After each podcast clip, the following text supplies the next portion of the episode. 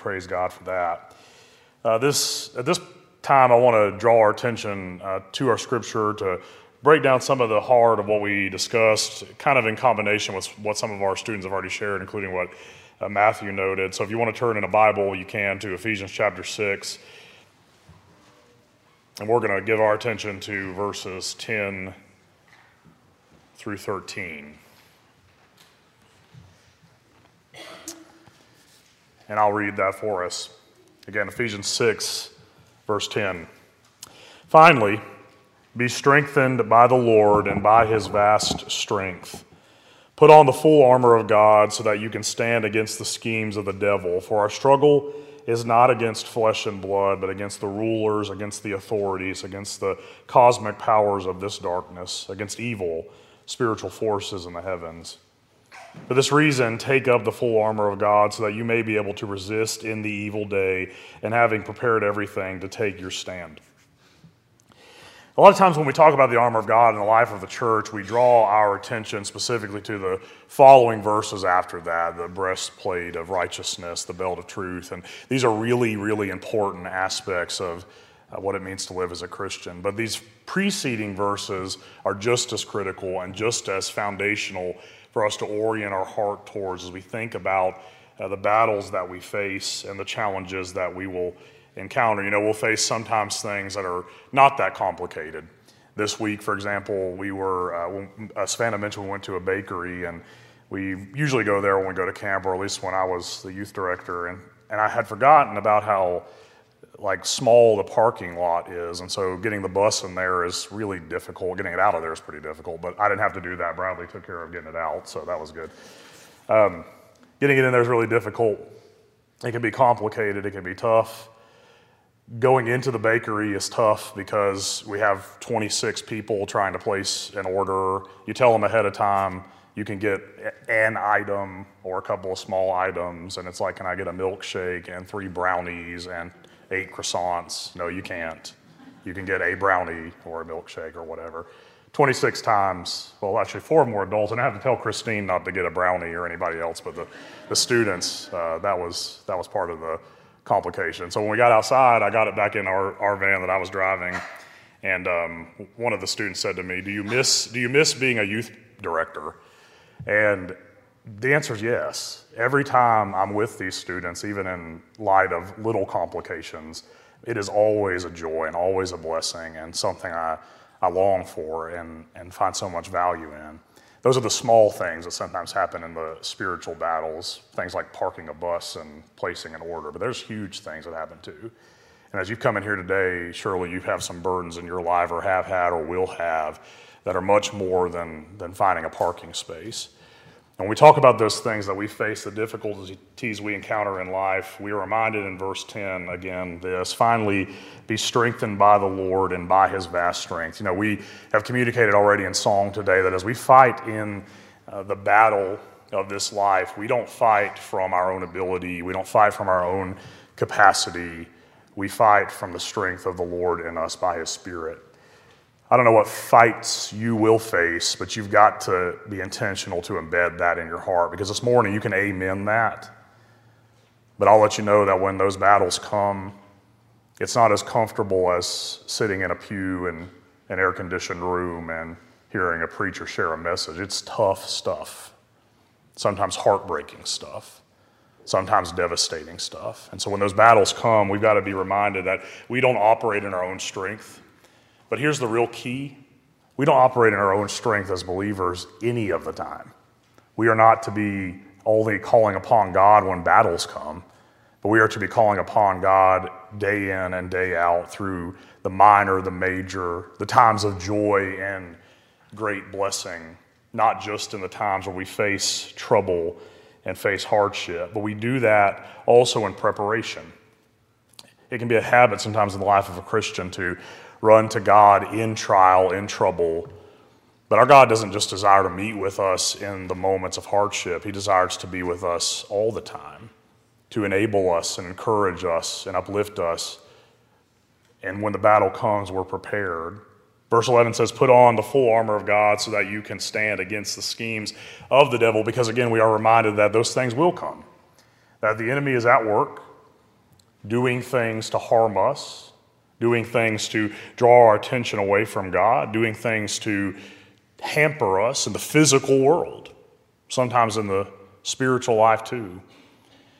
And we pull our attention away from that preparation when we think that the troubles of this life are just about things we can fix on our own, by our own strength and our own ability. Because one day a battle's going to come in your life that you can't fix if it hasn't already. And if you've not prepared your heart for that, you're going to lose. You're going to lose. And it doesn't mean that God won't be there to pick you up on the other side. Some of you have lost battles in your life, and you already know what I'm talking about.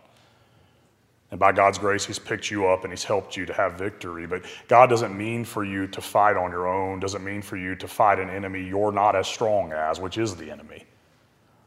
But Christ can overcome. And sometimes we live in this fantasy, and I think this can be true in the Christian life too, that when we come to faith in Jesus Christ, we, we have all the things the Word tells us we're going to have. We're going to have peace, we're going to have encouragement, we're going to have blessing, and we sometimes forget that we are in the thick of a war. We're in the thick of a war. And we think that everything is just going to kind of be easy sailing. And then when a crisis comes, we're just blown away. We're taken aback because we thought we were in the church building. We thought we were in a family of faith. We thought things were going to be okay, and they are going to be okay. But as you've heard uh, me pray for our students today, this is not about God removing the trouble so much as it is about God overcoming the trouble that we face. And so we put on this armor every day so that we can stand against the schemes of the devil who is scheming now. As you sit in these pews, he's already at work scheming, preparing for your downfall, preparing for your hardship.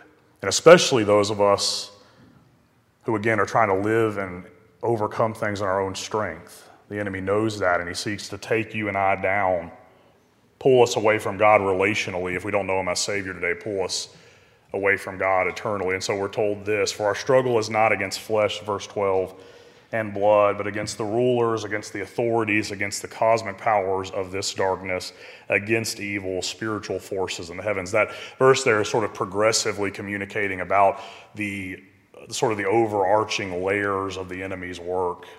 Uh, trying to pull us away. And that beginning part there, this is what Olivia was talking about for our struggle, is not against flesh and blood. We were reminded over and over again by the the uh, campus pastor for the week that our enemy is not each other, our enemy is Satan. Our enemy is Satan.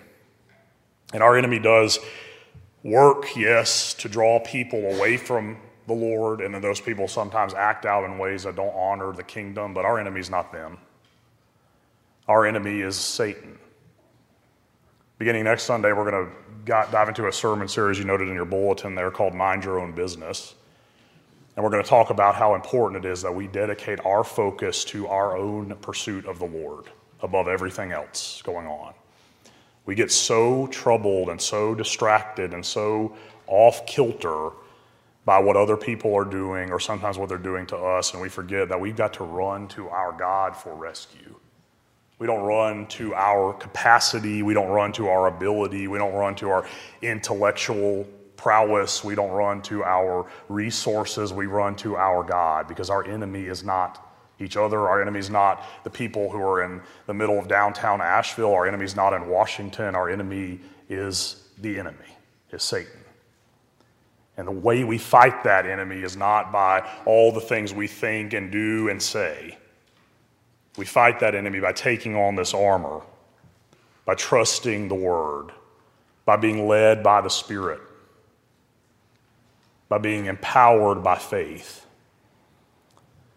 That one aspect of this armor was so critical this idea of having faith, which is that we fully and totally and entirely believe that God's word is true. That if we will stand behind the scripture, we indeed will, by the power of the Spirit, overcome the enemy. But sometimes the reason why we try to fight these battles in our own capacity and in our own ability is because we don't actually believe that's true. And we've got to be willing, Christian today, decades long Christian today, you've got to search your own heart as you hear these passages shared. Do you believe that this is true? Do you believe that the enemy isn't the one who's harmed you, but is Satan? Do you fully and totally and entirely believe that if you count upon the work of the Spirit, He in you can overcome the work of the enemy? Because if you don't have that kind of faith, you're going to keep trying to fight these battles by yourself. And you may win in your mind, but you'll tear apart yourself. You might tear apart a church. You might tear apart a family. And when you fall on your face because you're fighting in your own strength, God will be there to pick you up because He's good. But His call and intention is not that you just fight alone and fight in your own ability, but that you are strengthened by Him as you count upon this armor and so then verse 13 says this for this reason, take up the full armor of God. This reason being that the enemy's at work scheming and all these layers against authorities and cosmic powers, etc. Take up the full armor of God so that you may be able to resist in the evil day and having prepared everything to take your stand. You know, the evil day noted here in Scripture is this it's every day. Ever since the fall of man, every day has been impacted by evil. The Scripture is talking about every single day, that the battle rages every day that there is always a threat every day, that there's never reprieve from the realities of the evil because it remains every day. And we see it in all kinds of places. We see it in the sin of our neighbor. We see it in the darkest spots in our own heart. We see it in our expressions of faithlessness in how we live. The battle rages every day, but we are reminded that the battle has been won by God. Now, you've heard this message before. There is victory in Christ. Amen. He has overcome the enemy. Amen.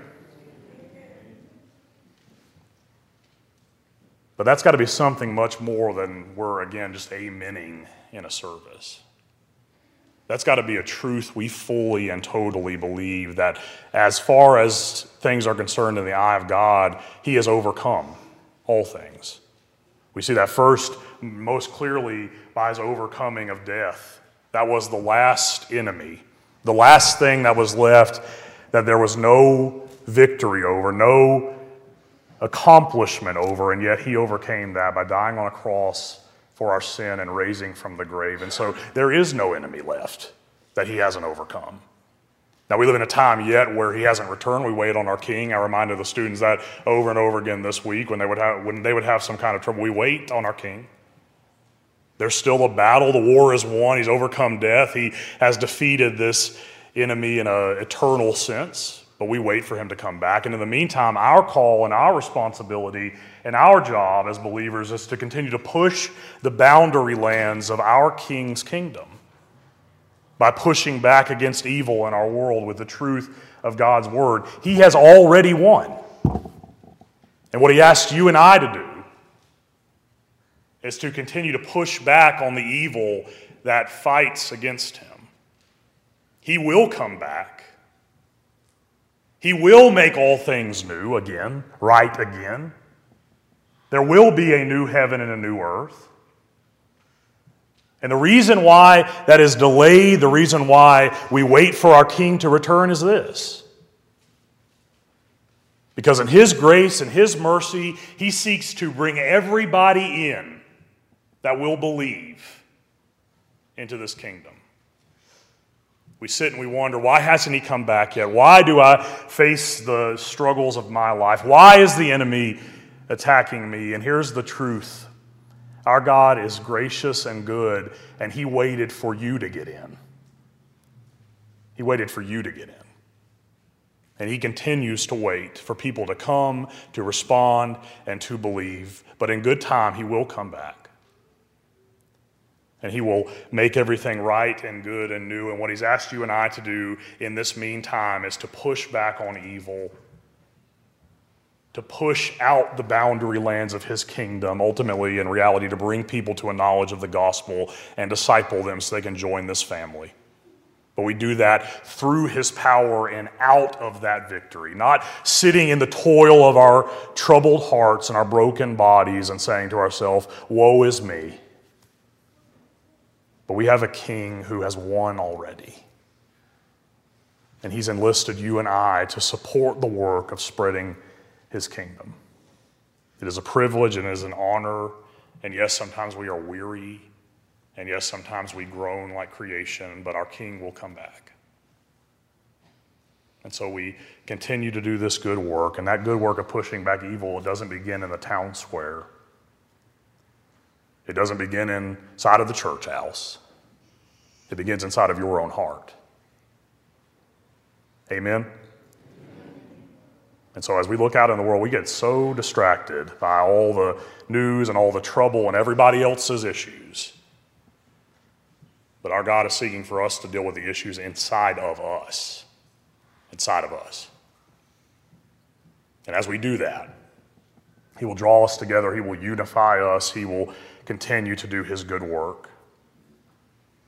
And we wait for Him.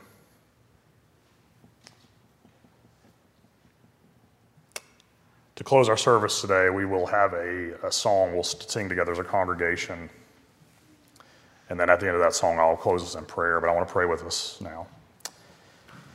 God, we thank you for today, and we are so encouraged by the work you're doing in the lives of our students. Some who've surrendered to a call to ministry, God, we, we empower them. Me, myself, today, God, I, I reflect on my call 20 years ago this, this summer, God and the work you've done in my life. And I, I, praise you for that, God. And I just pray for these 14, 15, 16 year olds as they experience that call, God, that you set them on a pathway to of obedience and overcoming evil. Bless them and keep them. For those who've made a recommitment in their faith, God, we pray that you help them to fulfill this good thing that you're doing in their lives. God, that they just forge ahead in faith, that they take on this armor that they don't think that the battle isn't inside of them, it is. That you remind them that you have overcome it. And God, we as a church ask that as we continue to do what it is you called us to do, which is to push back on evil and to expand the boundary lands of your kingdom while we wait for you to come back. God, we ask that you help us to continue to fight in faith Strengthen us in our weariness. Help us not to give up, God. Help us to search our own hearts, Lord.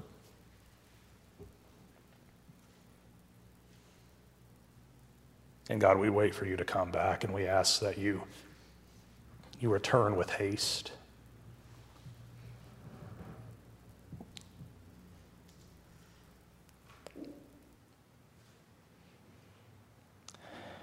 We know that you are sovereign and good.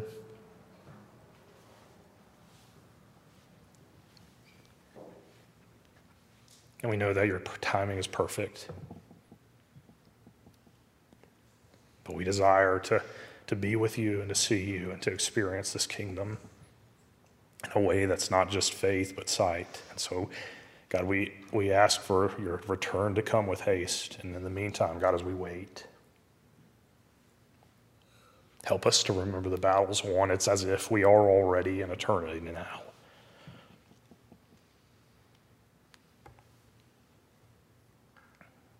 Pray these things in Christ's name. Amen.